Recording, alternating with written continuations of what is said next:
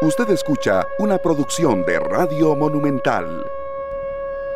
3 de la tarde con 4 minutos. Bienvenidos a una nueva edición de esta tarde acá en Monumental, la radio de Costa Rica. Gracias amigos oyentes por estar con nosotros, arrancando una nueva semana después eh, de eh, algunos días de descanso para algunos, para otros son de trabajo, para otros son de esparcimiento, para otros son más bien jornadas de más trabajo incluso. Y nosotros muy contentos de estar con ustedes una vez más aquí en esta tarde, hoy eh, con programa eh, de dos horas, vamos de 3 hasta las 5 de la tarde, 4 con 55 minutos para darle luego la estafeta a nuestros compañeros de Pelando el Ojo.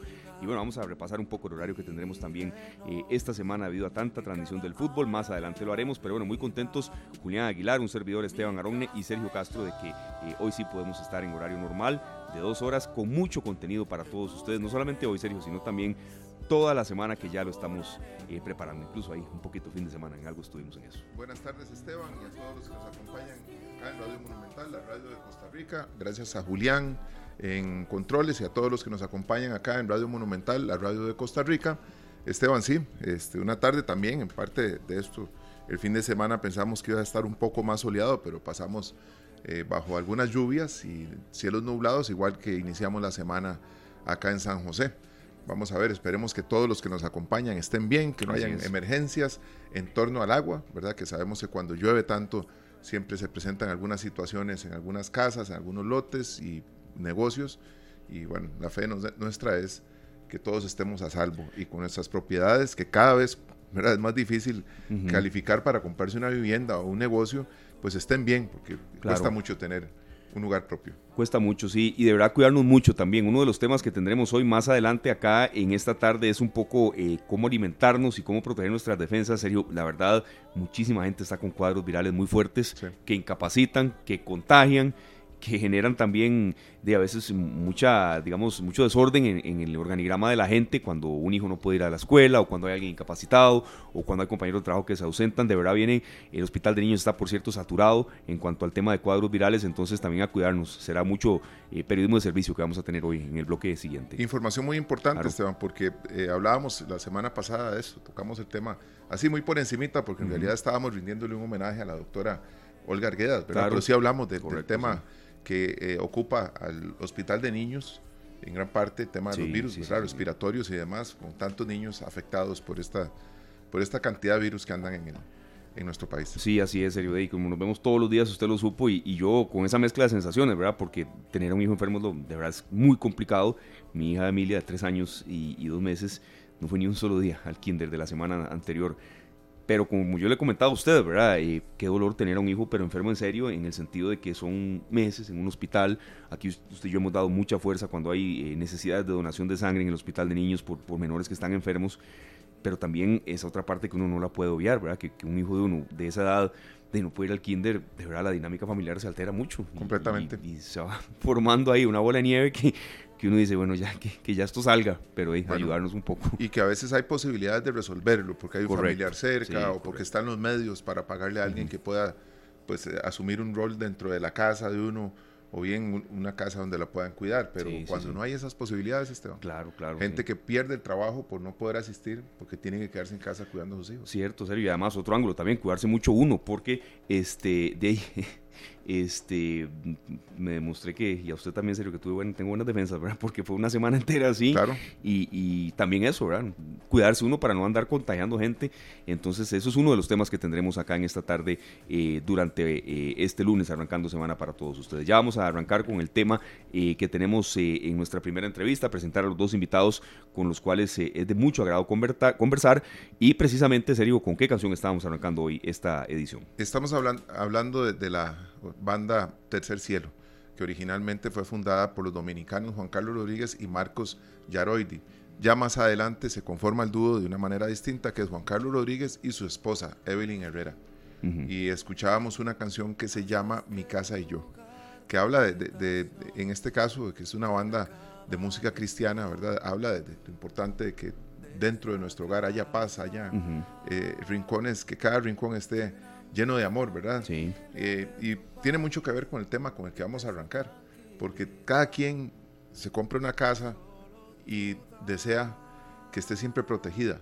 ¿verdad? Pero el, tema de comprar casa, que es lo que vamos a hablar dentro de un rato, tiene mucho que ver con las posibilidades de obtener un préstamo, un financiamiento para una vivienda. Pero al final, la casa en sí es nuestro hogar. Me decía una vez un amigo, Sergio, es que yo voy a su apartamento y siempre me invita a su casa. Le digo, es que nosotros no utilizamos la palabra hogar. ¿Verdad? Decimos, llegate a mi casa. A la casa, sí. ¿Verdad? y, eso representa el hogar. Y uno espera que siempre esté eh, lleno de amor. Sí, sí, sí. Eh, precisamente le agradecemos mucho a nuestra primera invitada de hoy, es doña Dania Chavarría Núñez, es la directora del posgrado de arquitectura de la Universidad de Costa Rica. Nos agrada mucho tener nuevos especialistas con los cuales se va llenando cada vez más eh, el staff de especialistas y analistas de esta tarde, precisamente porque hay un estudio que se presentó que resalta la necesidad de fortalecer el sector vivienda costarricense. Es por tercer año consecutivo que se da una situación de este tipo. Em, cada vez más casas que necesitan mejoras, hay una reducción muy marcada en la cantidad de bonos de vivienda que se entregan y bueno, el sector vivienda, bueno, refrescar un poco cómo está em, cada cierto tiempo acá en esta tarde. Entonces, doña, Dania, le agradecemos muchísimo. ¿Cuáles son los principales hallazgos de este estudio y también eh, de qué manera eh, se, se, van dando diferencias con respecto a otros análisis que ustedes han hecho en el sector vivienda de Costa Rica? Bienvenida, doña Dania. Muchísimas gracias eh, por el espacio. un gusto saludarles. Bueno, los principales hallazgos eh, tienen que ver desde hace tres años, como usted lo dice, que venimos haciendo este estudio, pues nos tocó época de pandemia, ¿verdad? Entonces han sido años en donde hemos venido analizando un poco cómo fue el inicio de la crisis, cómo avanzamos un poco en esta y ahora podríamos decir que en el año 2022 estamos analizando las condiciones que presenta el sector vivienda en un momento en donde todavía estamos terminando de, salir de esa crisis, no solo este, de salud, sino también económica. Entre los principales eh, hallazgos que resalta el estudio, como usted lo decía, está el tema de una reducción en la cantidad de bonos de vivienda entregados. Se entregó en el año 2022 la menor cantidad en los últimos 25 años. También se pudo eh, eh, demostrar a través de los datos que cada vez hay más viviendas que necesitan mejoras, lo cual eh, de alguna manera contrastado o de la mano con el tema de la reducción en la cantidad de bonos de vivienda, se traduce en una falta de soluciones de vivienda para familias de nivel socioeconómico medio y bajo. O sea, hay una necesidad urgente en ese sentido.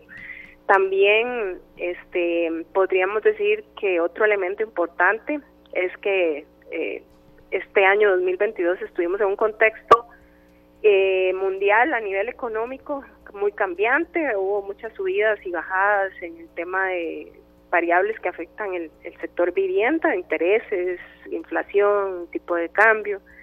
También ha habido un aumento en este, la cantidad de viviendas que necesitan mejoras. El estudio nos dice que son aproximadamente más de 100.000 viviendas en tres años, o sea, desde el 2020 ahora que han pasado a necesitar mejoras eh, urgentes. Y también se ha dado una disminución en la cantidad de hogares que este, carecen de vivienda, lo cual podría parecer positivo, ¿verdad? Porque podríamos decir, bueno, hay menos gente que necesita una vivienda propia, pero tenemos el problema de esto que acaba de decir, del aumento de viviendas que se están deteriorando y están pasando a malas condiciones, lo cual en algún momento va a eh, suponer una restitución de la vivienda, ¿verdad? Entonces estamos entrando en un ciclo donde este si la economía no se estabiliza, si no se, digamos, generan nuevos mecanismos de financiamiento, etcétera, pues vamos a tener a un sector de la población afectado viviendo en, viviendas con condiciones muy, eh, se podría decir, regulares o malas. Claro, doña Dania, qué, qué, qué complicado, ¿verdad? Porque uno tal vez con un salario entre los dos, eh, las dos personas de la casa, los dos padres o la pareja, eh, logran un salario que no alcanza para que tengan un, un préstamo, pero también es muy alto para que le den un bono. ¿Cuántas personas quedan desprotegidas porque no compiten y no califican para ninguna de las dos cosas? Y al final, bien lo dice usted, tal vez ya tienen la casa propia, pero no les alcanza para, para hacerle los arreglos que tienen que hacerle. Y no califican por el bono porque tienen esta cantidad de ingresos y no califican para una hipoteca porque no tienen más ingresos. Es un vacío que queda ahí, doña Dania.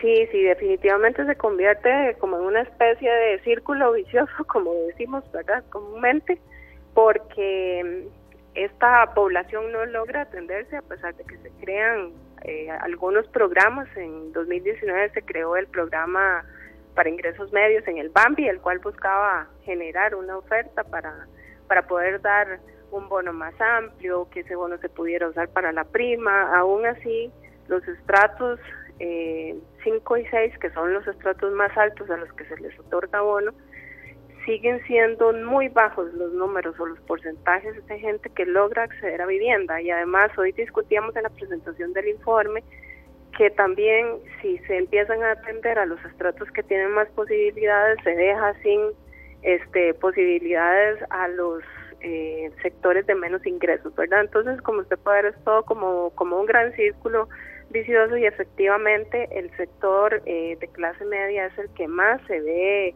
eh, de alguna manera golpeado por esta situación. Eh, como usted lo dice, no tiene ingresos suficientes para acceder a un crédito, eh, no califican para obtener el bono a la vivienda, o sea, ¿qué hacer en ese en ese este sentido, verdad? Y creo que lo que nosotros buscamos es mostrar de alguna forma al, al Estado y a las instituciones del sector vivienda que hay una, una necesidad y que hay que trabajar en esto y ya hemos insistido en este tema en los tres informes que hemos presentado, o sea, no es la primera vez que se dice esto, es, este es un tema que tiene muchos años arrastrándose en el país. Claro, doña Dania, le agradecemos mucho, por favor no se nos vaya porque vamos a complementar esta entrevista y conversación también de un tema tan esencial en la vida eh, de no de los costarricenses, sino de cualquier persona, como es tener una casa, un hogar, eh, un sitio donde vivir con representantes del Colegio Federado de Ingenieros y Arquitectos. Ya vamos a seguir con usted, doña Dania, porque estos datos que están dando de verdad son muy relevantes. Don Guillermo Carazo se nos une, él es el director ejecutivo del Colegio Federado de Ingenieros y Arquitectos. Gracias, don Guillermo, y bienvenido a esta tarde. Yo quería consultarle sobre el tema, eh, aquí terciando un poco en lo que decía mi compañero Sergio, el estado de las viviendas, ¿verdad? Porque em, si bien es cierto, eh, cantidad de hogares que carecen de vivienda ha disminuido, pero cantidad de viviendas que necesitan mejoras aumentó. Vivimos en un país con potencial sísmico bárbaro. Eh, todos los días hay un temblor en Costa Rica que a veces no se sienta, no quiere decir que no tiemble todos los días, pero también inundaciones están a la orden del día. ¿Cómo es un poco el estado actual de las casas en, nuestro país? Eh, si está como pues, estratificado por zonas o, qué balance pueden tener. Eh, don Guillermo, bienvenido y muchas gracias. muchas gracias y muchas gracias a todos los que nos están escuchando. Efectivamente, la presentación de este informe hoy eh, del trabajo conjunto hecho por la Universidad de Costa Rica con el Colegio de Ingenieros y Arquitectos es muy importante y relevante. Pero efectivamente tenemos que hay cada vez más normativa, por ejemplo, cumplimos 10 años del Código Eléctrico, el Código Sísmico el año entrante cumple 50 años, pero ha tenido muchas modificaciones y actualizaciones a lo largo de esos años. Las viviendas, generalmente cuando tienen más de 10, 20, 30 años, hay que darles mantenimiento. Y a muchas de esas viviendas a veces no se les da nunca. Entonces tenemos dos, dos casos de, condiciones en este tipo de viviendas que estamos hablando. Eh, y es que, por un lado, por la antigüedad que tienen, puede ser que ya no estén acordes a la normativa de construcción actual generando inseguridad. También, por otro lado, puede ser que tengan condiciones de, de hacinamiento y que sea necesario mejorarlas o ampliarlas. Pues eso genera algo que, eh, que Costa Rica tiene un problema diferente de toda América Latina. En América Latina el déficit habitacional es un problema. En los 40 años que tiene nuestro sistema financiero nacional para vivienda hace prever que nuestro problema no es el déficit habitacional, sino porque no es un tema de la cantidad de viviendas que tenemos, sino que pasa a ser de la calidad de las viviendas precisamente por estas antiguas y empezamos a hablar de un déficit cualitativo habitacional. De allí la importancia de continuar con, un, con los programas que hemos tenido en estos años, un buen sistema financiero para la vivienda que ha ayudado a resolver en buena parte este problema, pero que necesita una reingeniería. Y necesita una reingeniería porque efectivamente tenemos que dar un mejor, atacar de una manera diferente, porque el problema también es diferente. Y es cierto que necesitamos vivienda nueva, eso sigue siendo muy importante, principalmente en los, en los estratos más bajos. También es cierto, como, como estabas diciendo, de que hay una parte de la población que no tiene acceso al bono, pero que tampoco tiene acceso al crédito, que requiere una ingeniería financiera que debería absorberse, por ejemplo, de parte del BAMBI. pero son cosas que tenemos que encontrarle una solución y una reingeniería a nuestro sistema para que realmente solucione mejor el problema de vivienda de los costarricenses. Eh, don Guillermo, aquí nacen varias preguntas, pero vamos en orden, porque vemos también que ahora que hablábamos con doña Dania, el tema este, que no gano tan poquito para que me den un bono y no gano tanto para que me presten. está uno como la y la pared. Exactamente. ¿Qué, decido? ¿Qué hago? Entonces aparece eh, el hijo que necesita vivir en algún lado, los alquileres en muchos lugares son casas que construyó el IMBU hace 60 años y, tienen esos años encima y se les nota que tienen esos años encima y son alquileres de 200 y hasta 300 mil colones o más, ¿verdad? Con estructuras muy viejas, antiguas ya, literalmente. Entonces deciden hacer un apartamento en el patio, arriba, usar la misma caja de breakers, entonces ya empieza a ponerse en peligro la seguridad en esa casa, en, en las casas vecinas. Eso por un lado. Eh, que es un tema que creo que es interesante, ver cómo de un pronto a otro en una casa de una planta aparece una segunda y a veces hasta una tercera planta, Esteban, claro. se inventa alguien y hace una tercera planta eh, con unas bases que, ¿verdad? Y los permisos, ¿verdad? No existen. Eso. Eso por un lado, don Guillermo. Y después el otro es eh, estos proyectos de los que le nombraba que tenía el IMBU, tal vez el Ministerio de la Vivienda también tenga mucho que ver, se ve en, eh, al futuro que puedan iniciarse proyectos como esos, como los que produjo el, IMBU hace cuatro, cinco, seis décadas. Vamos a ver, son varias preguntas a la vez. Tal vez eh, en ese sentido, como bien lo decís, eh, nosotros como Colegio Federal de Ingenieros y Arquitectos recomendamos la presencia de un profesional, tanto en el diseño como en la construcción, esos apartamentos o ampliaciones de vivienda que vos estabas mencionando. Sobre todo si van a necesitar un tema eh, bancario, que también es parte de lo que se ocupa, pero aunque pero no recomendamos para nada hacer ese tipo de construcción sin permisos, lamentablemente a veces se dan, precisamente porque después, como salen este tipo de informes, pasan a ser parte del déficit habitacional cualitativo. la, la vivienda no tiene las características para eso, también tenemos un problema adicional al que estaba mencionando, que es la aparición de cuarterías en una serie de distintos cantones, principalmente en la GAM. Y, y sí, precisamente, eh, termino diciendo que efectivamente necesitamos una reingeniería de nuestro sistema eh, en que hemos, financiero para la vivienda y la forma en que hemos solucionado esos problemas. Por ejemplo, eh, hablabas de los proyectos que hizo el IMBU hace muchos años y los proyectos que hizo el MIVA recientemente y vemos que tenemos dos, dos instituciones, un ministerio que no existe legalmente hablando, porque no hay una ley que lo crea, hay que crearlo todos los años con la ley del presupuesto de la República, y un instituto de vivienda y urbanismo que fue muy fuerte en los años 60 y 70, que tiene un marco legal muy fuerte también, pero que es una institución venida a mucho menos en las últimas décadas. Entonces, sí es importante tal vez, y lo recomendamos, es una parte de las recomendaciones que se hacen hoy, retomar el tema de lo que se debe hacer institucionalmente. No vemos conveniente hacer una fusión de las tres instituciones, el mío, el IMBU y el BAMBI, porque el banco es un banco, es un tema financiero y el otro es un tema político. Sí vemos prudente lo que puede ser una fusión del IMBU y el MIVA, precisamente para tener una institución más fuerte, para poder hacer lo que vos estás diciendo, eh, formas diferentes de hacer eh, esos proyectos, incluso con vivienda pública o edificios de vivienda estatal, es una solución que se hace en otros países. Y mantener la parte financiera del Bambi, que también necesita una reingeniería, porque ahí ha funcionado muy bien el tema de los bonos en los últimos 40 años, o ha funcionado bien de alguna manera, tal vez con algunos deslices. Pero el Fondo Nacional para la Vivienda, que es lo que hace que el banco hipotecario realmente sea un banco hipotecario y no un fondo de subsidios, no ha funcionado. Y es importante que esa ingeniería financiera que se pueda hacer desde el BAMBI se realice, porque es la forma en la que podríamos generar esos instrumentos que estaban mencionando para poder tratar de darle apoyo a las familias que ocupan eso. Y ahí la importancia de generar una reforma política institucional, una reingeniería al tema político del MIO y el IMBO y al tema financiero a través de modificaciones a la ley del Sistema Financiero Nacional para la Vivienda y del MAM. Perfecto, don Guillermo, eh, no se nos vaya, queremos algunas reflexiones también, sobre todo, eh, y ahí usted está dando de verdad en, un punto fuerte sobre fusionar instituciones. Eh, queremos profundizar un poquito en esto. Continuamos con doña Dania Chavarría Núñez, directora del posgrado de Arquitectura de la Universidad de Costa Rica. Doña Dania, en materia de construcción, ¿usted siente que el país en cuanto a construcción de vivienda, remodelación, sí está en un estancamiento fuerte, incluso tomando en, en cuenta eh, lo, duro que fue la época de pandemia. Yo sé que ya eso está quedando un poco en el pasado, pero todavía la, recuperación ha sido muy lenta. En materia de construcciones nuevas y remodelaciones, sí hay estancamiento, doña Dania, de lo que ustedes tengan eh, estudiado. Bueno, pues vieras que esa pregunta puede tener varias respuestas, pero yo este, le voy a decir eh, lo que lo que he visto según estudios que el mismo Colegio Federal de Ingenieros y Arquitectos ha realizado y lo que nosotros hemos este, estudiado y investigado también, y es que está estancada para algunos sectores, no para todos.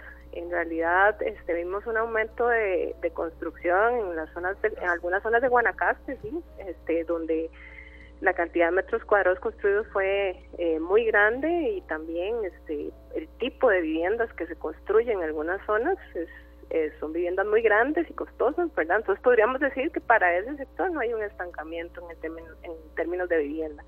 Sin embargo, hay otro sector, que es el sector de, ingresos medios, que al eh, no tener ese acceso del que hablábamos ahora, de alguna forma se encuentra en esa disyuntiva, ¿verdad? Donde no, no, no tengo el crédito, no tengo el bono, entonces ¿qué tengo que hacer? ¿Seguir alquilando?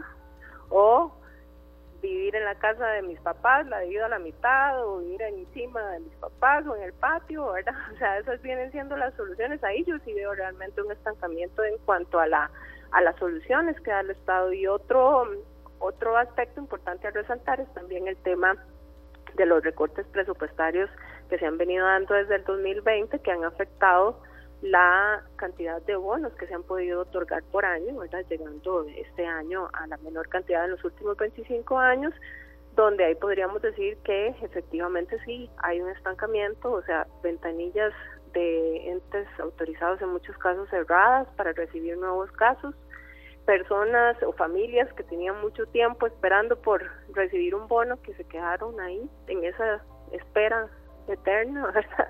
Porque simple y sencillamente no hay presupuesto para atender eh, la cantidad de viviendas que se atendían hace unos años. Entonces, digamos que el panorama lo podríamos dividir así como en esas en esas tres secciones, ¿verdad? El, el, sector de ingresos medios sin una oferta clara, digamos, que a la que pueda acceder de una manera este fácil, eh, un sector de ingresos bajos que tiene una problemática clara ante tanto recorte presupuestario eh, y bueno, de eh, un sector de estrato eh, de ingresos más altos que sí tiene una evolución en cuanto a, la generación de vivienda. Tiene razón en eso, doña Dania. Ahora que, usted lo menciona, hace poco estuve en Guanacaste y cerca de Flamingo, esas zonas, hay unas construcciones así de, de, de, gran envergadura en materia de, construcción turística que son de verdad muy, muy numerosas, muy cuantiosas. Eh, también en zonas cercanas a, Playa Hermosa, esas partes, Playa del Coco. Y si uno ve serio que, que sí, hay unas partes en las que sí, el auge de la construcción se da, pero en otras hay un estancamiento muy, muy marcado. En, el gran área metropolitana vemos edificios, torres de apartamentos constantemente nuevas, sí. ¿verdad? Eh, condominios nuevos, un montón de cosas. Y esa construcción que habla doña Dania, que tiene que ver para clase media, clase media baja, no está se dejó de lado. Ya eso no se construye, no es negocio, no sabemos qué pasa, ¿verdad? Pero sí eh, hay, un, hay, una, hay un tema con las viviendas que dejaron de estar al alcance de la clase media y la clase media baja y menos para la clase baja, ¿verdad? Correcto, sí. ¿Qué opinión tiene de esto, doña Ania?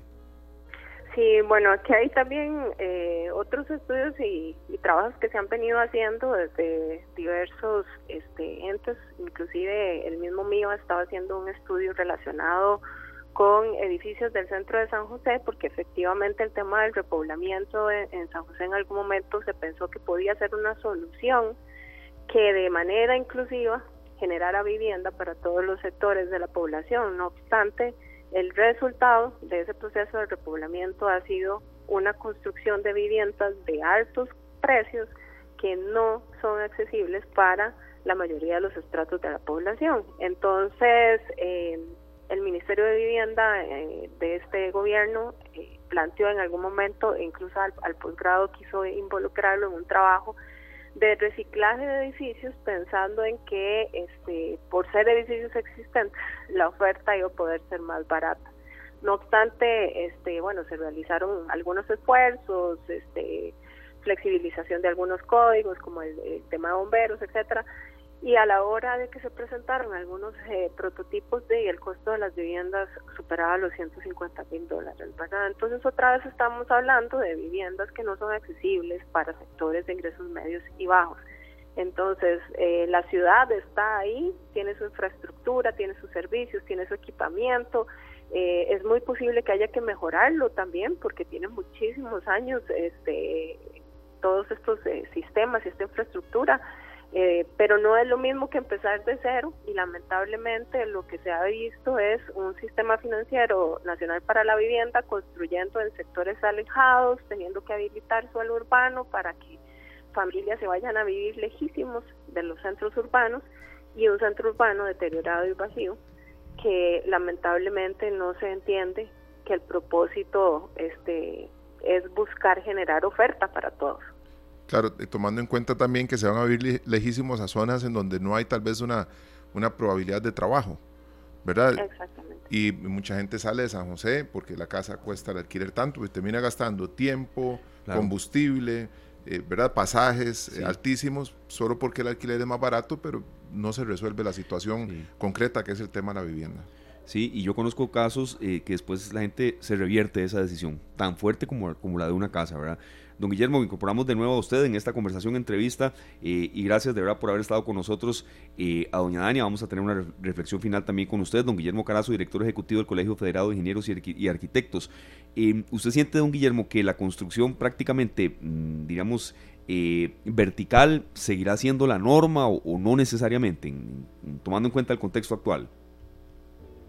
Poco a poco la, la, construcción vertical tiene que seguir aumentando. En los últimos años ha estado muy estable. Tenemos un porcentaje de, edificios que se están construyendo de cierta altura y envergadura, pero tenemos el problema de que por los planes reguladores no en todos los cantones se permite. Y eso lo que hace es que se tenga que desarrollar de una manera muy explanada. Muy, o sea, se expande la mancha urbana, porque la altura no se desarrolla, al expandirse eh, hay un efecto en los valores de los terrenos que hace cada vez un poco más difícil. Y lo que ustedes mencionaban eh, de que a veces hay que irse muy largo, resulta que entonces se soluciona de una manera que es peor, porque entonces ahora están apareciendo en los centros urbanos lo que se llaman cuarterías. Eh, a veces sin ninguna regulación, con problemas eléctricos, sin permisos, colocando medidores y cables sin ningún criterio técnico y entonces estamos jugando con la seguridad de las personas que habitan en esas cuarterías para poder tener una solución de vivienda más cerca donde trabajan porque no se pueden ir a vivir en un área rural y trabajar en, la, ciudad. Entonces es todo un problema que, como les decía antes, requiere una reingeniería. Una reingeniería para pensar distintas soluciones técnicas, como pueden ser edificios en altura, no necesariamente que sean eh, propietarios, puede ser eh, viviendas del Estado que se alquilan con alquileres subvencionados, eso sucede en casi todos los países del mundo y es donde esa reforma legal de fusión del INBU y el MIVA tiene que contemplar estos tipos de soluciones más acordes a la realidad que tenemos en el país eh, ahora en los, en, los 20 de este siglo y no en los 80 del siglo pasado que fue cuando esa ley se crió. De ahí la importancia de generar un apoyo financiero. Eh, como les decía, el BAMBI desde que se crió tenía dos fondos, el fondo de subsidios, que es el fondo de los bonos, el FOSUBI, y el Fondo para Hipotecas, que es el FONAVI, y eso en 40 años no ha funcionado. Es el momento que como país tenemos que hacer que eso arranque, porque es precisamente lo que la población necesita desde el punto de vista financiero.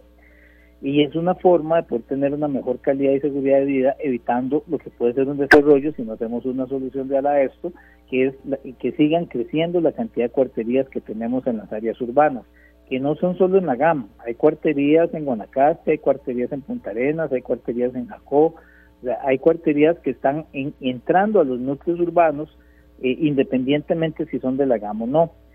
Y un último llamado en esta intervención tal vez, y es que la investigación que hoy estamos viendo demuestra que el Estado cuando invierte un colón en, en el FOSUBI, en bonos de vivienda, en la economía repercute en 1.60 colones. O sea, hay un incremento de 60 céntimos por cada colón que se invierte. Eso es crecimiento económico, generación de empleo, eh, reactivación económica. O sea que lo que se está usando en el tema del FOSUBI de bonos no es un gasto, como a veces se ve, por ejemplo, del Ministerio de Hacienda. Es una inversión, más bien. Se recorta y se recorta año con año, y, y cuando realmente es una inversión, y es una inversión que repercute en un crecimiento económico de un 60% por cada colón invertido. Creo que ese dato que se está presentando hoy es relevante, nos lleva a la reflexión tanto a las autoridades de gobierno como al resto de los costarricenses. Eh, don Guillermo, y se ve, ustedes tienen alguna alguna iniciativa, ven alguna iniciativa de parte de este gobierno, de gobiernos anteriores que se haya quedado por ahí medio archivada, medio traspapelada, que ustedes digan, eso vale la pena, retómenlo, eh, insistamos en esto, que se ve que puede ser fuerte, porque bien lo dice usted, no es un gasto, es una inversión y es un buen negocio. No es una inversión que se queda viendo a ver cómo le va. Pareciera que es un buen negocio a mediano y a largo plazo, don Guillermo. Así es, efectivamente, con el esfuerzo que hizo esta administración del proyecto de ley de mi hábitat, que, que realmente fue no fue exitoso porque no estaba bien orientado, permite en los tres años que le quedan a esta administración replantear el tema y enfocarnos, nosotros como Colegio Federal de Ingenieros Arquitectos, en conjunto con otras organizaciones del sector vivienda de este país, le planteamos la semana pasada a la ministra de Vivienda eh, lo que creemos que deben ser los lineamientos legales de una reforma legal en el sector, eh, cosa que queremos también compartir posteriormente con algunos diputados, que es un marco de ideas, de conceptos, de lo que debería tener la ley, que entra a discusión entre la mesa de todos los que están eh, en este sector, para tratar de tener qué son los conceptos básicos que debemos tener para reformar tanto desde el punto de vista técnico, como les decía el tema INBUMIVA, como desde el punto de vista financiero, de tipo FOSUBI, FONAVI, en el BAMBI, para poder tener una mejor solución. Y una vez que tengamos un consenso de todos los actores del sistema en estos temas, es más fácil redactar un proyecto de ley definidos los conceptos que debe contener, no al revés, no generar un proyecto de ley para empezar a discutir los conceptos y que no suceda lo que pasó el año pasado.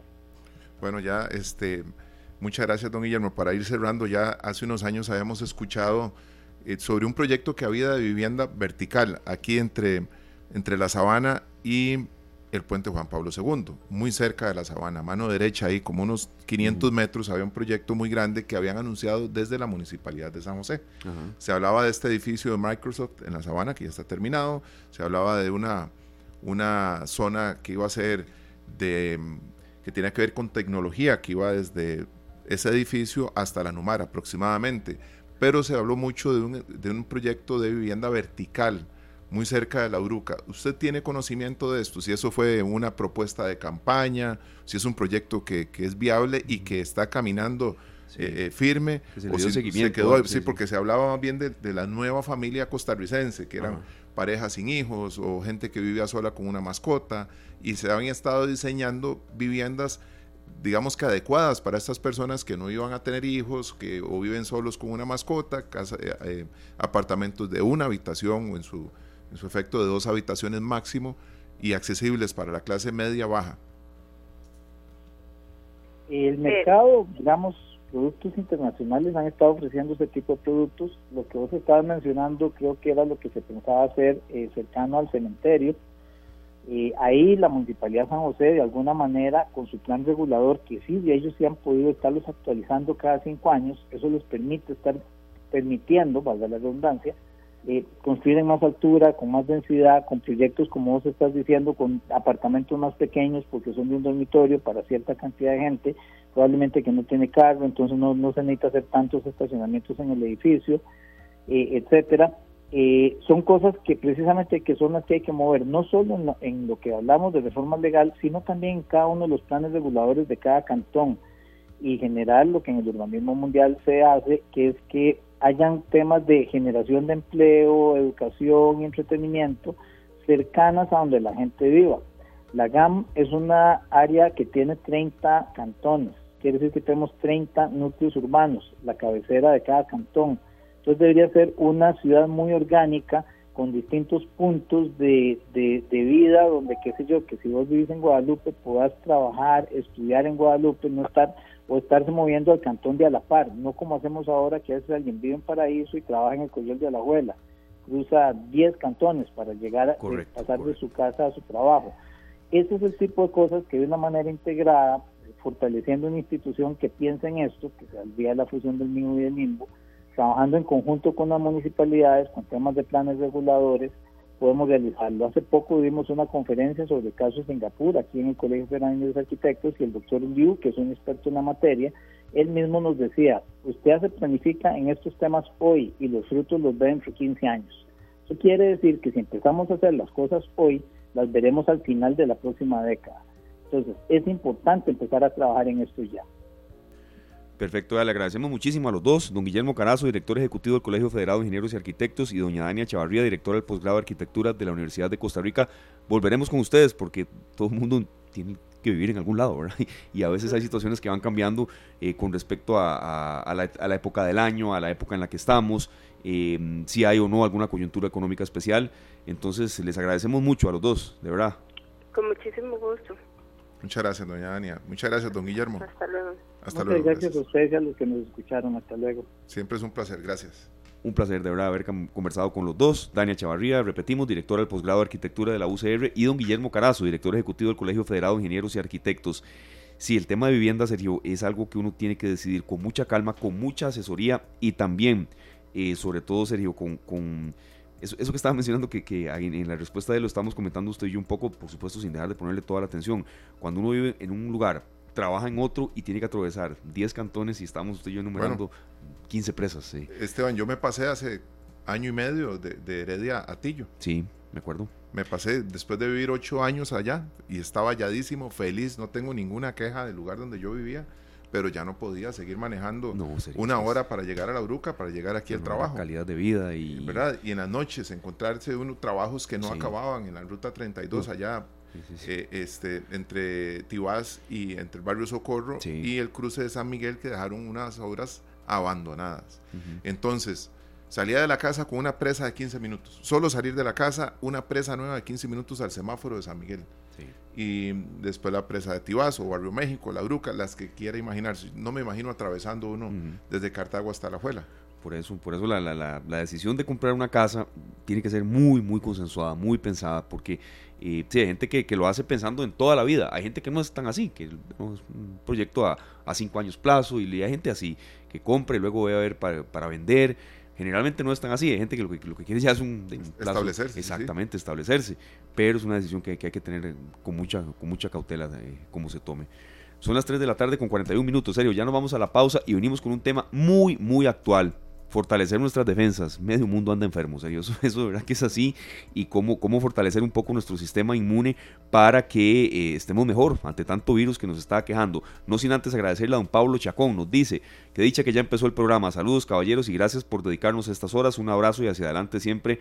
No, don Pablo, los agradecidos somos nosotros y venimos con una semana de mucho esfuerzo para todos ustedes. Y George Fight, eh, amigo oyente, nos dice que está lloviendo mucho en Cartago, principalmente en la entrada de en la zona de Tres Ríos y la parte de Ochomogo.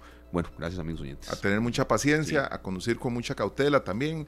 Tenemos una canción de un gran cantautor, un compositor que se llama Rafael Hernández, ya en paz descanse, pero se le hizo un tributo en el año 98 donde estaban artistas que en ese momento y hasta el día de hoy siguen teniendo mucho éxito. Hablamos de Ricky Martin, Mark Anthony, Ednita Nazario, Víctor Manuel y muchos más. Esta canción se llama Y seremos felices. Eso habla de cuando ya una un matrimonio, compra su casa, una pareja, ¿verdad? Sí, sí, sí, sí. Compra su casa y ahí empiezan a nacer un montón de sueños nuevos. Y se va formando un hogar. Y se va formando un hogar. Aquí tenemos a Ricky Martin con esta canción del cumbanchero, don Rafael Hernández, y se llama Seremos Felices. Ya regresamos. Que el blanco sea blanco, que el negro sea negro, que uno y uno sean dos exactos son los números. Depende. 3 de la tarde con 50 minutos. Muchas gracias, Julián, y muchas gracias, amigos oyentes. Sergio, depende, nos dice jarabe de palo. Depende, para cada quien la receta. ¿Verdad que sí? sí, correcto, Sergio. Sí, es que yo puedo venir ahorita con suéter y digo, está haciendo frío. Depende. Hay gente que más bien este clima lo ve como, como algo eh, riquísimo, ¿verdad? Exacto. A mí me encanta el frío, ¿verdad? Pero pero lo que digo es que siempre depende. Sí, sí, sí. La receta que es para vos buena, tal vez para mí no. Puede que para otras personas no. A mí lo que no me gusta son los virus respiratorios. De verdad que en esta tarde, esta semana, vamos a tener un bloque de esto también, destinado mucho a servicio. Eh, por ejemplo, el Hospital Nacional de Niños está saturado a causa de virus respiratorio hay 106 camas para pacientes respiratorios e incluso se tienen en un momento 67 eh, pacientes eh, que eh, estaban necesitando cama en algún momento. Por dicha ya esto se ha ido poco a, poco subsanando con ayuda de otros centros hospitalarios, pero la verdad, agradeciéndole mucho a la invitada que ya tenemos con nosotros, que ya les vamos a, decir de quién se trata, estamos en una época en la que yo creo que nadie ha estado exento en engriparse, en tener algún mal respiratorio, algún problema de salud que quizá no es muy grave, pero sí es hasta incapacitante y muy contagioso, altamente contagioso. Estamos en una recta del año en la que llueve mucho, hay muchos virus dando vueltas y precisamente lo que queremos es eh, un poco ir fortaleciendo en este bloque hoy eh, el tema de la nutrición, cómo tener eh, mejores defensas con base en una buena alimentación. Le agradecemos a una, bueno, una amiga de la casa, es la doctora Mariela Gamboa, nutricionista de profesión que está con nosotros. Doctora, bienvenida, muchas gracias por estar con nosotros de nuevo y es esa pregunta que, desde la mañana habíamos estado pues un poco moderando con ustedes, ¿verdad? ¿Cómo fortalecer nuestras defensas? Es una época en la que mucha gente no solo está enferma, sino que anda contagiando y yo creo que, con base en una buena alimentación pues algo se puede mejorar. No del todo, ¿verdad? Pero sí, sí puede ser una buena base. Bienvenida, doctora, y muchas gracias por su compañía. ¿Cómo están? Buenas tardes. Muchas gracias por tomarme en cuenta nuevamente. Eh, claro, bueno, con respecto a esto de la alimentación, de épocas de resfríos, lluvias, em, con la alimentación específicamente, lo ideal sería mantener una alimentación balanceada, ya sea tanto para tratar el resfrío, pero principalmente para ojalá evitar el contagio o bien si no podemos evitar meramente el estar contagiados, pues tal vez tener un efecto más leve de infecciones respiratorias, resfríos y cuadros en general. Eh, podemos consumir lo que son, digamos, en cuanto al sistema inmune, que realmente comprende muchas cosas del cuerpo, no es algo específicamente, y por ejemplo el sistema inmune empieza desde la piel, que es la principal barrera que tenemos, el consumo de vitaminas, minerales que podemos obtener en variedad de frutas y vegetales. Entonces a veces no es algo como tan puntual de un alimento específico, sino más bien intentar tener variedad en la alimentación en el día a día.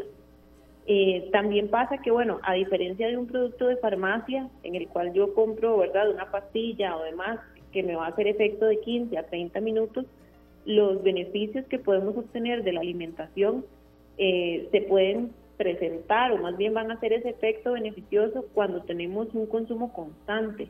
Entonces tal vez no es el té o la fruta que yo me voy a tomar hoy para aliviar el, el síntoma, sino más bien para evitar el, el, que esto se agrave y el consumirlo constantemente va a hacer que, como les decía, pues si ya en dado caso no podemos evitar el contagio, pues sí la reacción sea más leve. Claro, este doctora, un placer para nosotros también que nos acompañe una vez más en esta tarde. Eh, normalmente asociamos la vitamina C a los cítricos como naranjas, limones y demás, ¿verdad?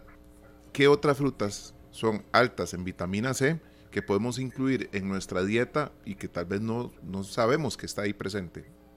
Bueno, de hecho, si mencionamos frutas específicamente, por ejemplo, la guayaba es súper alta en vitamina C pero eh, por ejemplo el brócoli, el tomate, la espinaca y el chile dulce, que tal vez pues es algo que no, no se pensaría mucho, son eh, vegetales bastante altos en vitamina C, entonces tal vez son incluso mucho más fáciles de incorporar en la alimentación porque son pues como condimentos, por así decirlo, naturales que podríamos usar en el día a día y en poquita cantidad, hablemos de unos 50, 100 gramos, el chile dulce nos puede aportar hasta más de la mitad del requerimiento de vitamina C que tiene una persona adulta en el día.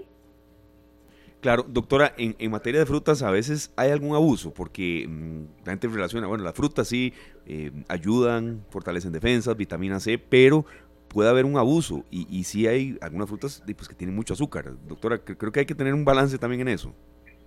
Bueno, sí, no, como precisamente decía la canción ahora en alimentación, pues todo depende.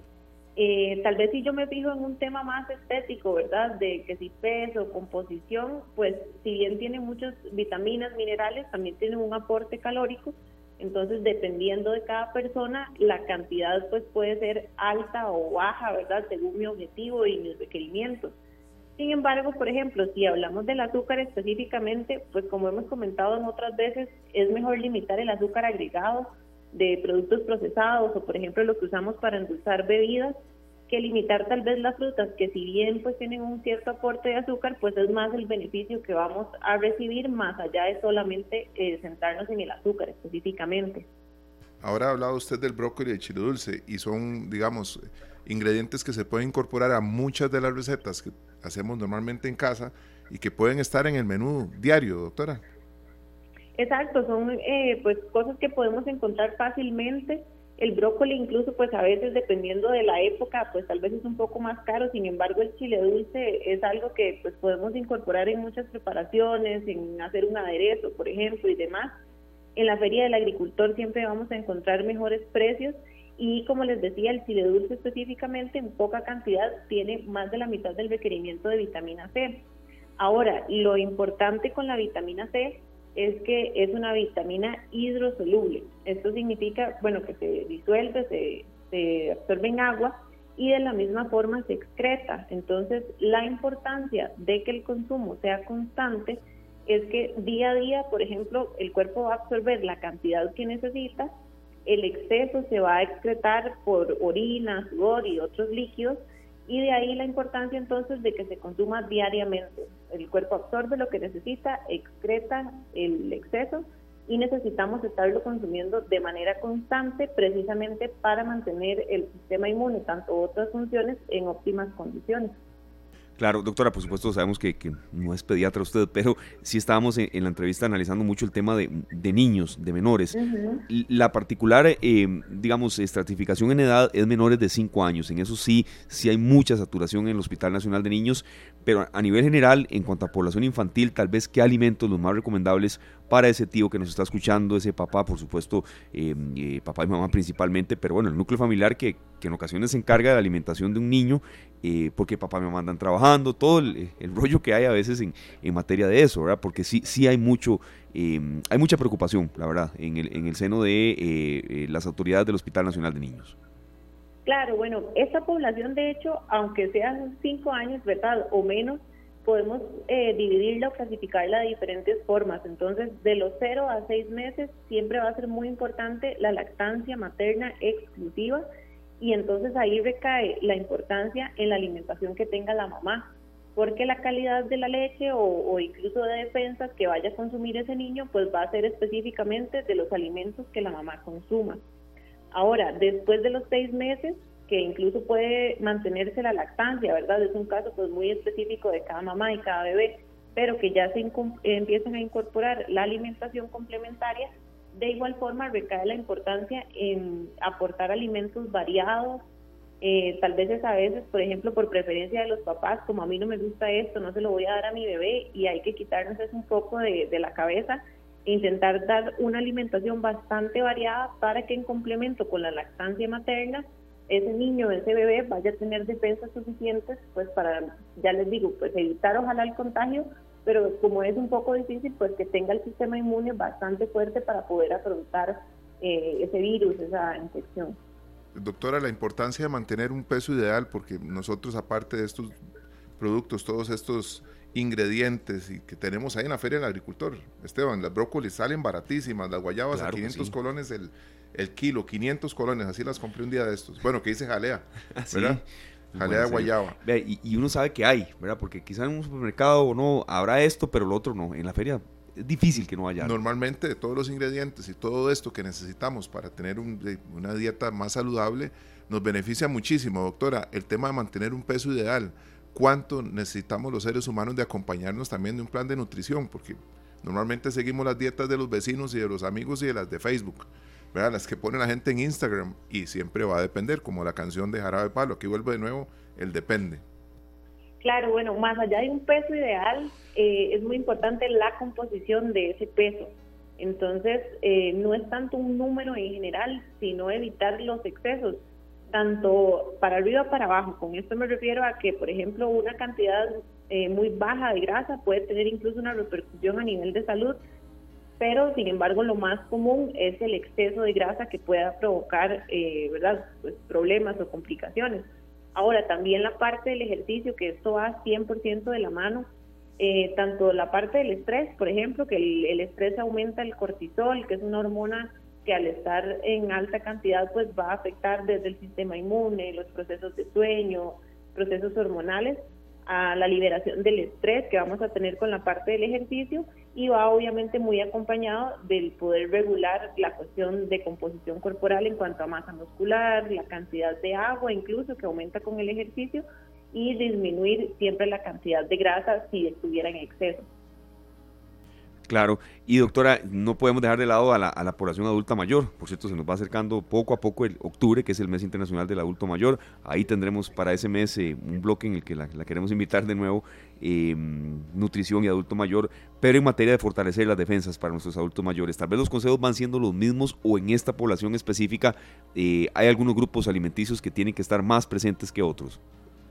Bueno, de igual forma, pues el ejercicio es súper recomendado en todas las edades y de hecho a partir de los 40 años más o menos que puede empezar a disminuir la masa muscular, es por ende más importante el que el ejercicio esté presente, más allá de disminuir grasa y todo, es más bien para poder preservar la masa muscular. Acompañado en este caso, por ejemplo, con la alimentación, los requerimientos sí son diferentes, la, la composición corporal va variando entonces, por ejemplo, la cantidad de proteína, de igual vitaminas, minerales, cambian conforme la edad. Siempre, pues la parte acá, ¿verdad?, de alimentación es como bastante específica, pero en general que la alimentación sea variada y sobre todo suficiente. El quitarnos tal vez de la cabeza la idea de que comer poco, de que todos los alimentos sean light, sino más bien enfocarnos no tanto en cantidades, sino en que tengan nutrientes suficientes y específicos que combatan, incluso pasa mucho en adulto mayor, pues que si ya hay alguna condición de salud, llámese diabetes, eh, hipertensión o cualquier verdad condición que se vaya ahí presentando, pues entonces pueda contrarrestarse con la parte de la alimentación y del ejercicio también. Bueno, mucha información que debemos de tomar en cuenta, doctora, principalmente los que a veces eh, optamos por comer rápido alguna cosa para, claro. Eh, porque no nos dio chance de cocinar y demás. Y si tenemos comida en la casa, abrimos la refri, está llena de cosas que tal vez no son tan saludables. Vamos a, tomar nota y, a, anotar todos estos detalles, Esteban, porque la nutrición tiene mucho que ver con cómo nos afecta un virus. Claro, correcto. Ya dejando esa, parte de lado, doctora, yo sí quería consultarle también qué tan importante es en esta vida tan frenética que a veces llevamos tener unos, unos 20 minutos por lo menos ya no me puedo poner a decir una hora, de uno está en mucha carrera a veces, el trabajo, que esto, que el otro, pero sí dedicar una pausa a la alimentación, al almuerzo, a la cena, eh, no comernos el teléfono, sé que la gente entiende lo que estoy diciendo, eh, a veces comemos y el teléfono ni siquiera lo separamos, pero prácticamente ni el tenedor, y, que eso influya en una correcta, eh, en un correcto procesamiento de los alimentos, doctora, porque a veces sí es mucha la carrera en la que vivimos. Claro, desde la parte de la digestión, eh, hasta por ejemplo que a la hora, pues la digestión empieza realmente de la parte visual, ¿verdad? Del que los alimentos nos gusten, la parte olfativa que nos llame la atención, hasta la masticación, que es ahí donde muchas veces al estar que si en el teléfono o que prendemos la televisión mientras almorzamos, realmente al hacerlo muy rápido, la señal que el cerebro emite a la parte digestiva de, ok, estoy comiendo, me estoy alimentando, pues muchas veces ni siquiera eh, puede emitirse en un tiempo suficiente y es ahí donde al comer muy rápido, aunque la cantidad de alimento sea la que mi cuerpo necesita, la percepción va a ser de que o tengo hambre o necesito más. Ahí la gente tal vez puede interpretarlo como ansiedad y no necesariamente, sino simplemente yo no me tomé el tiempo ni siquiera de masticar suficiente. O pasa mucho también que en la masticación eh, la idea es que la misma saliva empieza el proceso digestivo y muchas veces al hacerlo muy rápido la gente entonces siente la necesidad de acompañar siempre a la vez el alimento con líquido. Entonces puede que nos llenamos más de líquido que de la comida y luego pues muy rápido vamos a tener hambre. Entonces es de verdad un todo, un proceso donde lo ideal es, pues uno es lo ideal y otro es lo real, ¿verdad? A veces con el trabajo y toda la cuestión pero sí ojalá ese poco o mucho tiempo que tengamos para comer, pues dedicarlo exclusivamente, sacar el dato para la alimentación, para disfrutarlo, para estar presentes y conscientes en el momento y esas pequeñas cosas de verdad marcan la diferencia a la hora de, de la parte digestiva hasta lo que ese efecto vaya a tener en el cuerpo. Claro, bueno, hablando de esa velocidad con la que comemos también, doctora, ¿cuántas veces eh, se come en el carro mientras se conduce? Ah, sí. Voy de una cita a otra, tengo un compromiso, voy del trabajo a esta reunión, voy a pasar comprándome algo y ese algo no siempre son palitos de, de, zanahoria, ¿verdad? Bastones de zanahoria y de apio, ¿verdad? Normalmente son papas fritas y cosas que vamos comiendo y mientras manejamos, andamos con el estrés de, de, llegar al lugar, el estrés de manejar y el estrés de comer también. Todo en medio del estrés, doctora. Vamos a ver los contratiempos, aún así, qué sé yo, que preparé el almuerzo y se me olvidó, no son situaciones de las que vamos a estar totalmente exentos. Sin embargo, para evitar eso, que sea lo, lo menos frecuente posible, creo que ahí la clave es la planificación. Desde el hecho que nos ahorramos el tiempo de estar cocinando todos los días, las preparaciones que se puedan adelantar, hasta el poder asegurarnos que si voy a tener poco tiempo para comer o necesito ¿verdad? comprar algo, pues se va lo menos posible y asegurarme incluso de que aunque yo lleve algo práctico, pues sea la opción más saludable que, se pueda. No implica esto, ojalá solo ensaladas o demás. Incluso hay preparaciones comunes como una hamburguesa, una pizza que hechas en la casa pueden ser una opción completamente saludable, pero ahí yo me aseguro de los ingredientes y cantidades que uso, que eso vaya acorde con lo que yo necesito. Perfecto, doctora, muchas gracias de verdad por, por ayudarnos siempre con su consejo profesional. Y por cierto, nos enteramos que hay una nueva sede para que usted pueda atender a la gente. Doctora, ¿cómo va, cómo va la consulta? ¿Qué tal? Claro, no, bastante bien, gracias a Dios. Eh, estoy principalmente en San Francisco de los Ríos y ahora también en Moravia para la gente que es por allá de alrededores. Ok, perfecto. ¿Dónde pueden ubicarla, doctora? Tal vez algunas eh, maneras de contacto, perfiles en redes sociales y bueno, que la gente se preocupe también por su salud.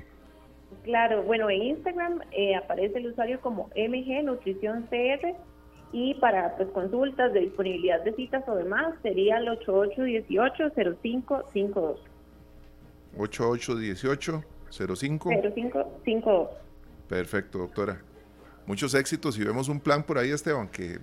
Eh, eh, vea, vea qué interesante esto, doctora, porque lo primero que dice cuando lo vi fue pensar en que siempre tenemos un reto a principio de año.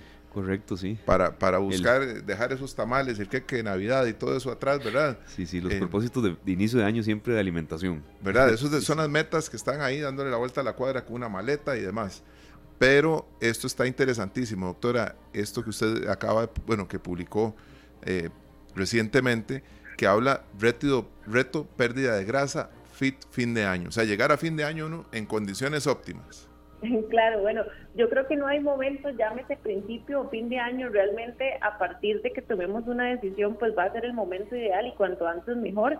Sin embargo, también para las personas que han dejado un poco de lado las metas de principio de año, ya vamos por agosto, casi septiembre, pues también entonces esto eh, se está haciendo en, en, conjunto con un centro de acondicionamiento físico para que las personas puedan llevar de la mano tanto la alimentación como el ejercicio y pues pegarle ese empujón eh, a estos últimos meses del año.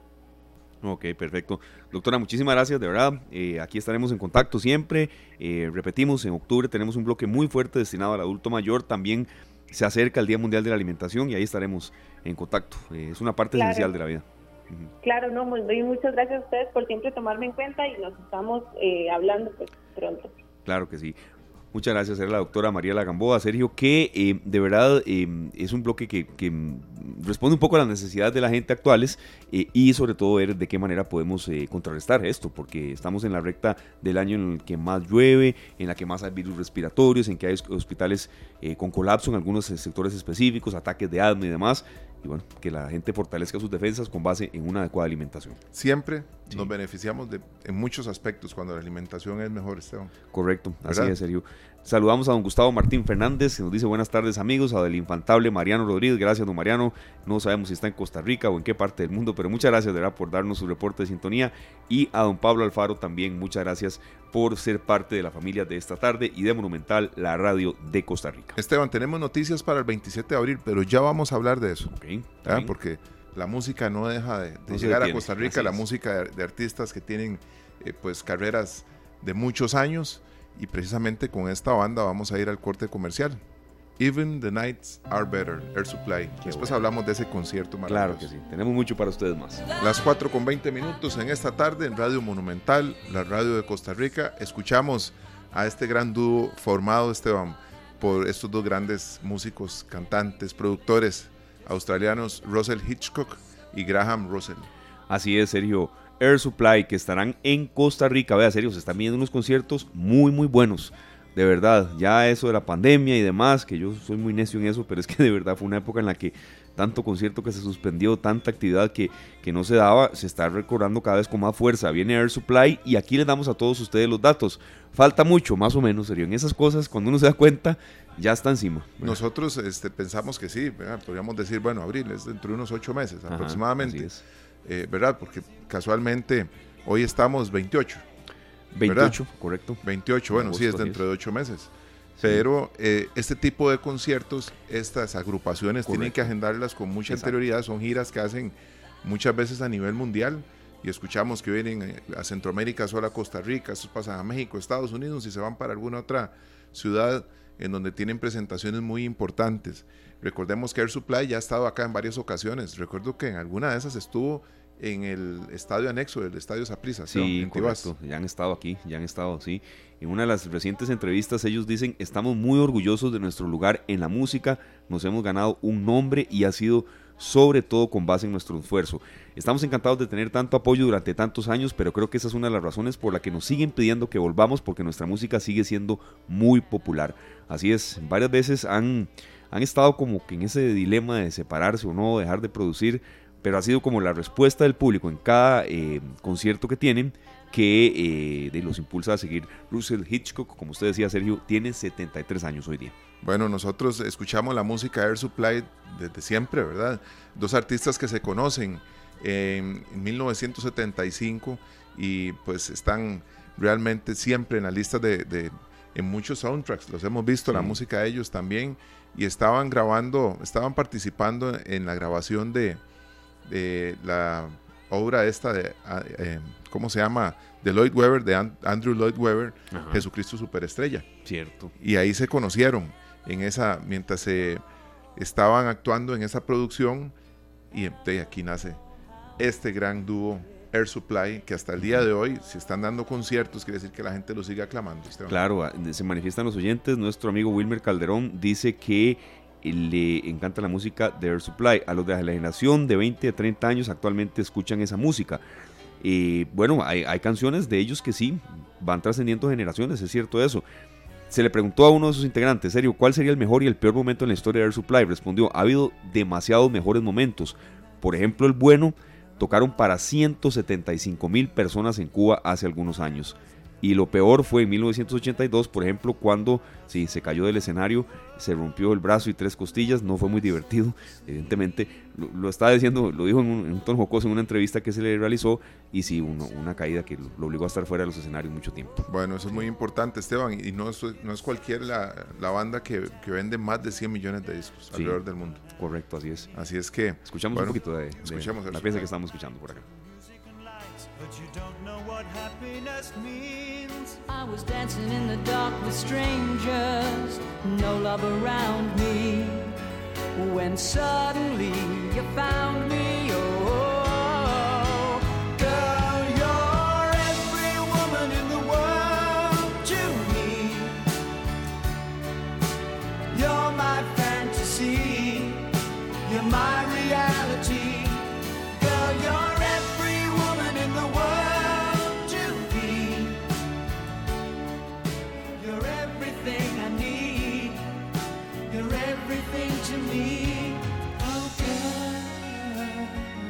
4 de la tarde con 24 minutos. Continuamos escuchando a Air Supply porque ustedes son los que mandan, amigos oyentes. Ya vamos a dar a conocer más detalles del concierto que se avecina. Retiro, nunca damos nada por hecho cuando nos presentamos.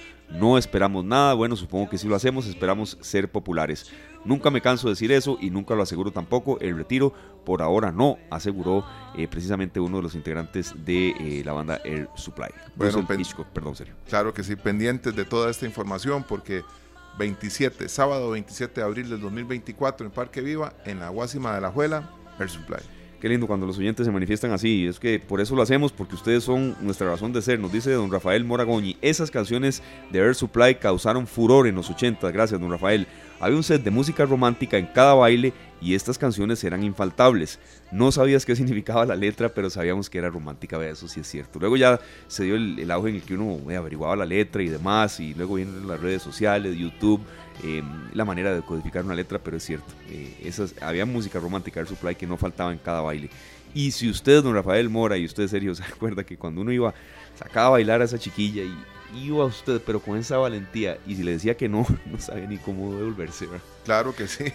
Qué torta, ¿verdad? Terrible, ¿verdad? bueno, pero si, si don Rafael no, no, nos va a dejar mentir, si estuvo en un baile en el colegio o, en algún otro lugar en donde parte de los sets era de música romántica y le aceptaban bailar la música ah, romántica, ya, sentía ya bueno, ya, ya, iba ganando, ¿verdad? Ya era el ganador. Dice que le decían que no siempre, no, no creo, don Rafael, alguna vez sí, pero otra no. no, gracias. Sí, así es. Nos dice Pablo Alfaro, buena noticia que viene Air Supply. Gracias amigos oyentes, de verdad. No recuerdo que hayan venido antes, recordar momentos lindos. Eh, bueno, nos decía Pablo Alfaro, sí, sí han estado por acá. Sí, sí han estado por acá, por acá, perdón, en un par de ocasiones. Sí, sí, sí, sí, vuelven.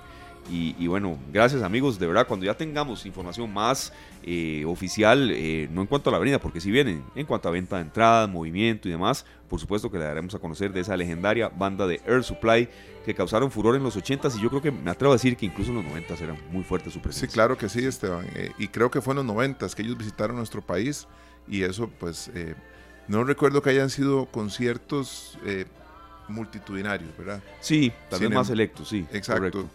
Sin embargo, los lugares en donde lo realizaron le permitían a muchas personas acercarse. No estábamos hablando de, lugares aptos para conciertos, sino más bien como un estadio, ¿verdad? Lugares así. Y esperemos, esperemos este concierto nos, nos, traiga no solo buenos recuerdos, sino que ese mismo concierto sea un espectáculo inolvidable. Así es, perfecto. Bueno, nos vamos a la pausa. Gracias amigos oyentes, los que nos piden más información de Air Supply, ahí estaremos por supuesto recabando todas sus dudas y las iremos poco a poco eh, evacuando. Muchas gracias a todos, nos vamos a ir a una pausa y al volver estaremos hablando de una película serio que mm, ya está causando mucho furor. En Costa Rica está a punto de estrenarse, se llama Sonidos de Libertad. Y hay un costarricense que tiene participación en esa película. ¿Qué es? ¿Cómo, ¿Cómo se da la participación de un tico en Sonidos de Libertad? Una película de verdad con mucho mensaje. Tenemos mucho más para ustedes en esta tarde de lunes. Ya regresamos, vamos con Air Supply y volvemos con más en esta tarde. Muchas gracias Julián, 4 de la tarde, 38 minutos, así es, Sonidos de Libertad, Sound of Freedom, una película de acción estadounidense de 2023 de verdad fuerte, está basada en una historia real, trae luz, esperanza al oscuro mundo del tráfico de menores y ya está a punto de que la gente la pueda ver, por supuesto que en Nova Cinemas estará y tendremos rifas como siempre Sergio y sorpresas para los oyentes. Después de rescatar a un niño de los traficantes, un agente federal descubre que la hermana del niño todavía está cautiva y decide embarcarse en una peligrosa misión para salvarla y no cuento más. Mira, serio, jamás. Bueno, esta es una película que ha tenido al mundo de tanto del espectáculo, las salas de cines también que eh, tuvieron casi que de una manera forzada llegar a, comprometerse a, poner en cartelera esta, esta película, ¿verdad? Fue en medio de la presión del público amante del cine y de la, de la verdad, ¿verdad? Que se vio pues un movimiento a nivel mundial que hoy nos tiene eh, pues a unos días de estrenar esta película en Costa Rica. Sí, así es, con muy buenos actores y dirigida por Alejandro Gómez Monteverde. Bueno, como les decíamos, hay un costarricense que tiene relación con esta película en la parte musical. Eh, y está con nosotros aquí en la cabina de Monumental de Central de Radios. Muchísimas gracias a Cris Verón por estar acá con nosotros. Bueno, Cris, es un gusto que esté usted con nosotros en esta tarde. Gracias por aceptar la invitación. ¿Qué relación tiene usted con, con esta parte, sobre todo en la parte en, en lo que tiene que ver con la música? Usted es un artista musical y en qué consiste su relación. Muchísimas gracias primero que todo Sergio, Esteban, gracias por la invitación, un saludo enorme a toda la audiencia de, Monumental. Pues sí, estamos involucrados, metidos de lleno en esta ola que tiene mucho que ver con la vulnerabilidad social y esta canción que Dios nos permitió hacer a favor de la niñez de la mano de Angel Studios que lleva Song of Freedom es una canción realmente ácida, es una canción para meditar, pues estamos delante de una de las cosas más delicadas que nadie quiere tocar y poner en la mesa, que es la, trata de niños. Correcto. ¿Cómo se dio tal vez, Sergio Perón? Em, creo que ya los primeros acercamientos para que Chris formara parte de, la película, creo que eso es esencial. Y una pregunta para arrancar con, con muchas más que tenemos por acá. Claro, miren, estuve en una rueda de prensa en Bogotá y hace como un mes aproximadamente conocí a unas personas de Angel, Angel Studios que tenían la labor de empezar a mover la película en Latinoamérica y por una cosa u otra, creo que son esas cosas de Dios de pronto, que uno prepara cosas para algún momento en especial, tenía ya casi hecha una canción que tenía que ver con, con, la vulnerabilidad social y todo esto. Nos sentamos en, y almorzamos y nos externaron a mi label manager y a mí de que estaban interesados en hacer algunas canciones para el movimiento Song of Freedom. Entonces sacamos, le pusimos la canción, a ellos les encantó la idea y pues no solamente la idea es trabajar con ellos de, para esta película, sino que también vamos a trabajar de la mano de las que vengan, como la serie The Choice y varias que ellos están moviendo a nivel mundial. Parece que, parece que la solicitud le llegó a muchos artistas, pero que muchos declinaron y decidieron no involucrarse musicalmente con esta película porque eso les podía traer algo negativo en su carrera. ¿Qué tan positivo es esto para, para Chris? Eh, en mi caso, por el tipo de música que yo hago, que es una música que tiene que ver meramente con denunciar, este, en el caso que hago música directamente con la, la persona de Jesús, no un tema religioso, sino con el tema de Jesús, este, yo no tenía ningún problema en, en, lo absoluto de que se levantara algún tipo de resistencia en contra del mensaje que tengo que dar, porque más allá de una música es una excusa para poner este, en la mesa un tema sumamente delicado. Y sí, Sergio, tienes toda la razón, un montón de artistas, entre, bueno, puedo decir tal vez algunos, pero mejor no, de, de renombre, prefirieron no detener su, su máquina de, música para, pues, pues, decirles que no a la gente de Angels y pues yo gustoso de poder trabajar con ellos. Claro, porque usted sí aceptó. A mí me encanta siempre estar en pos de la niñez. Yo y mi esposa desde el 2015 este, apoyamos ONGs aquí en Costa Rica, Hogar Fe Viva en San Pedro y otras organizaciones. Entonces la oportunidad fue maravillosa. En realidad lo que estamos haciendo mi esposa y yo, aunque mi esposa no es músico, es meramente amplificar lo que ya estamos haciendo para Dios.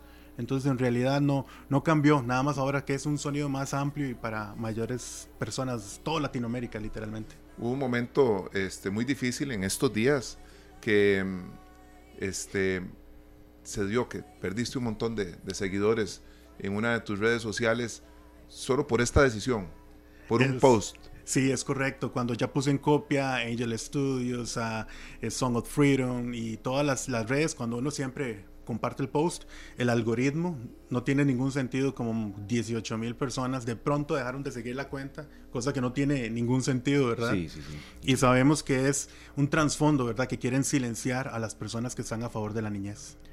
Claro, y, bueno, a veces decisiones así cuestan, pero luego el beneficio viene más adelante para, para usted en su carrera. Yo creo que es bueno conocer un poco más eh, de usted, Cris Verón desde cuándo se desempeña como artista musical, eh, cuál es básicamente su predilección, su, género, lo, que más impulsa a usted. Sí, bueno, eh, desde el 2015 yo hago música, eh, mi propia música, tengo tres discos, dos EPs y varios singles y pues estamos trabajando en un proyecto desde junio que se llama Planeta Rema, es mi último disco y igual es un disco de rock alternativo, es un poco eh, pesado el sonido, es un sonido muy de California, es un sonido muy, muy, muy distinto, pero estamos felices de cocinar ese tipo de música. Yo creo que, y la dirección y la temática, en el caso mío particular, siempre he invertido en hacer música para Jesús, independientemente de qué religión, eh, eh, católicos, romanos o evangélicos, cristianos, este, a mí me gusta dedicarle la música a Jesús y las personas que estén interesadas pues van a encontrar en mi música, por lo menos música para que puedan meditar este, en, en Jesús.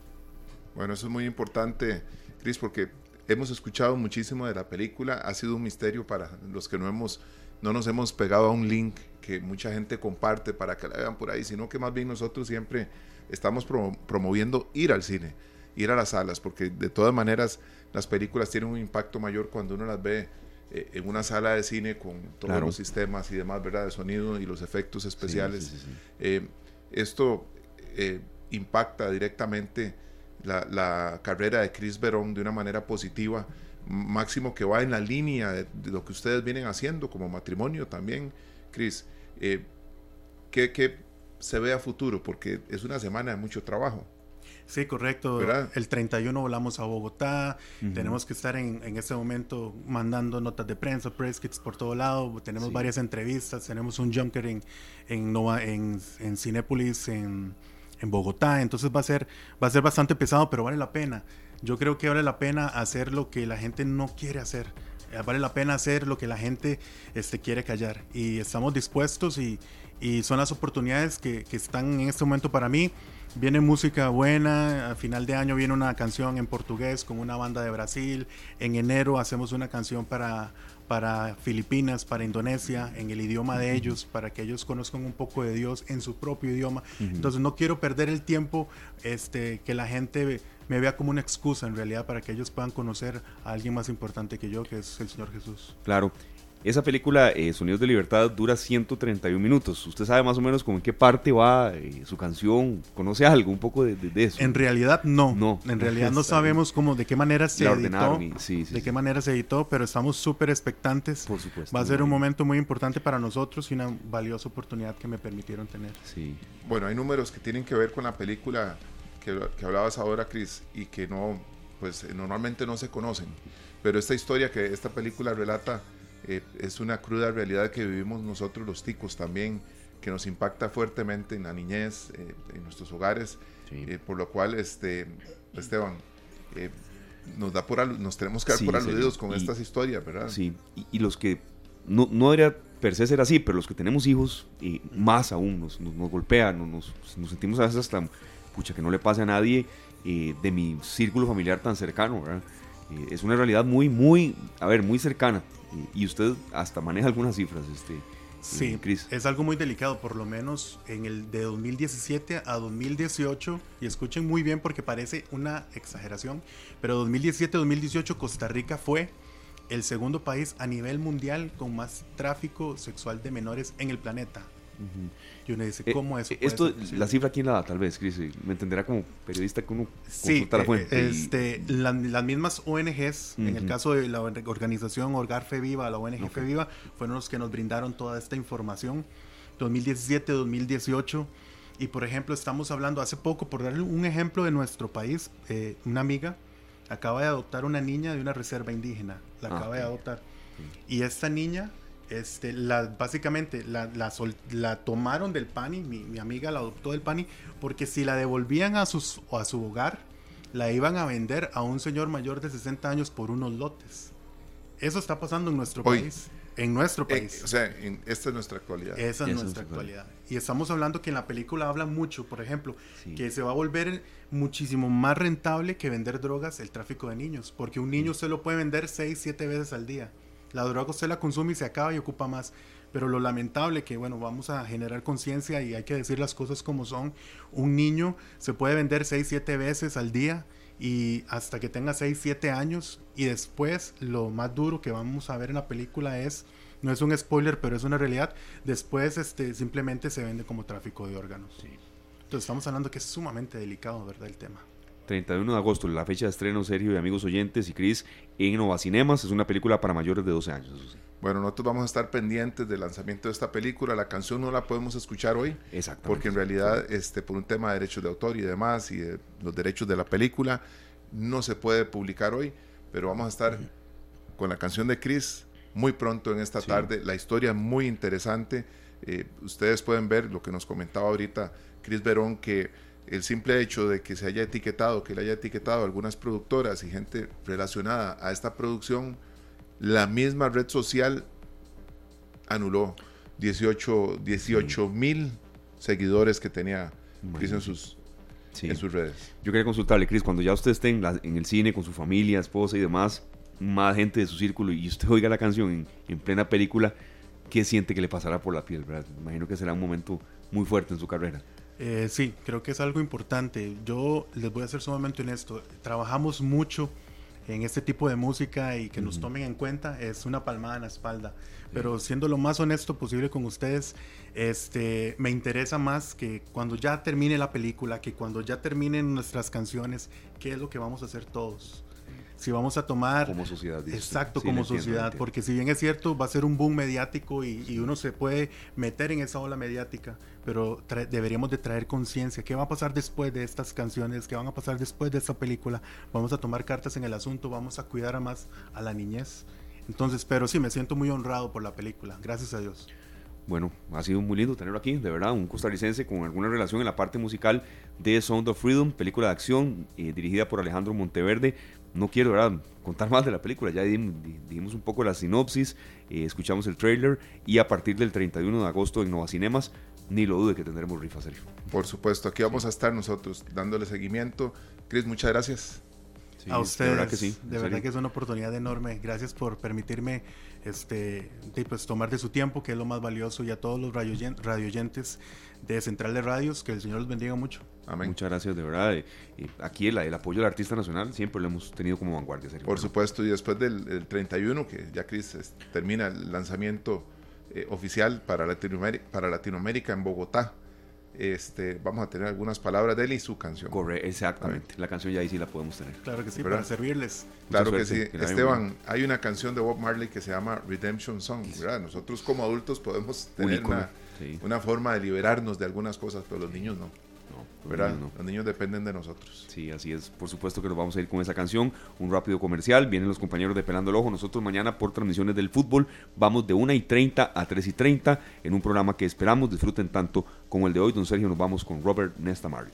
Exactamente. Redemption Song. Feliz tarde. Gracias. Este programa fue una producción de Radio Monumental.